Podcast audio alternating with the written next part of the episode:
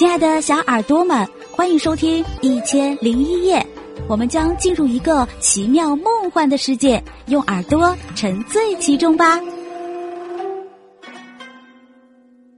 一罐橄榄，在古代的巴格达，有一个叫阿里的人，他以经商为生，开着一家小店铺。最近这些日子。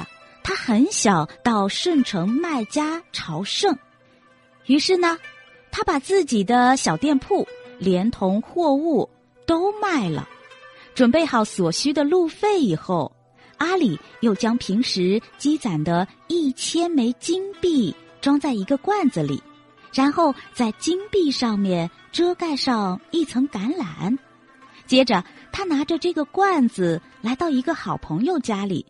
直截了当的对他说：“朋友，我已经把店铺给卖了，一心只想去麦家朝圣。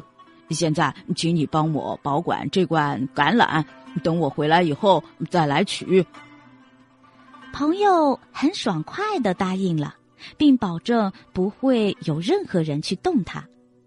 阿里听了，放心的将那罐橄榄放在朋友的库房里。然后呢，就前往麦加朝圣去了。后来，阿里在当地开了一家商店，又去了开罗等地经商。等他准备重返巴格达时，已经是七年以后了。在这七年时间里，阿里的商人朋友起初没有动过要看看那罐子的念头，但是。第七年的某一天，一件偶然的事使他违背了诺言。这天，商人的妻子不经意的说想吃一点儿橄榄。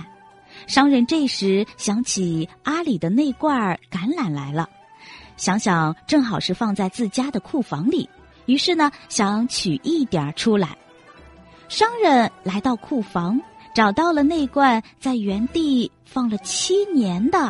所谓的橄榄，他打开盖子，发现橄榄已经发霉了，而坏橄榄下面还有一大堆金灿灿的金币。这个时候呢，商人顿时起了贪念，想将这罐金币据为己有。第二天，商人偷偷的来到库房，将金币全装进自己的袋子里。又在罐子里放了满满一罐儿新鲜的橄榄。没过几天，阿里回到了巴格达。他回来后的头一件事情就是去商人朋友家里，提出想把那罐橄榄拿回去。商人呢，爽快的掏出库房的钥匙，让他自己去拿。阿里来到库房，在原地找到了罐子，可。当他看见里面装的全是新鲜橄榄时，马上意识到是商人做了手脚。阿里非常气愤，指责商人偷看他的东西，还掉了包。商人不但不承认，还反咬一口说：“我的朋友，七年前你告诉我说里面装的是一罐橄榄，而现在却向我要金币，我到哪里去找金币给你？”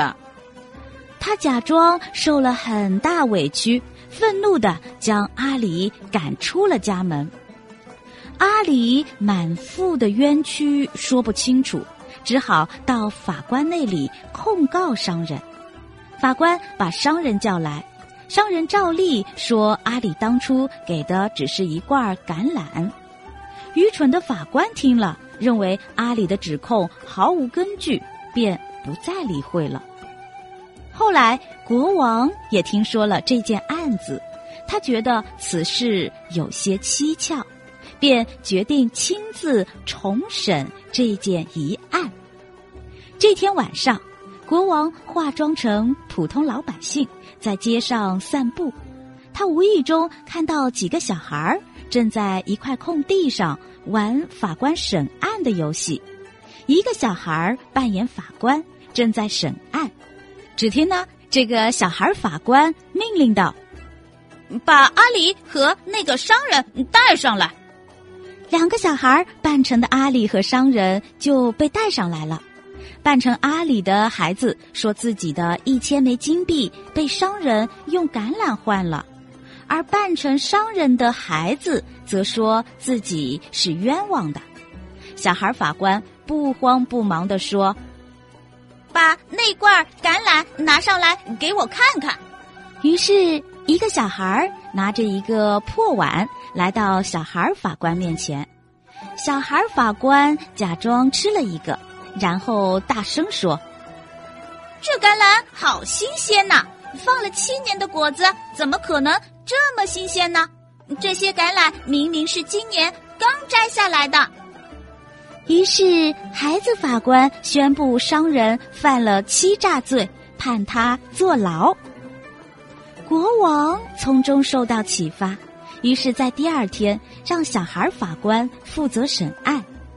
面对机智的小孩法官，商人不得不承认自己因为贪心而调换了金币，并最终受到了惩罚。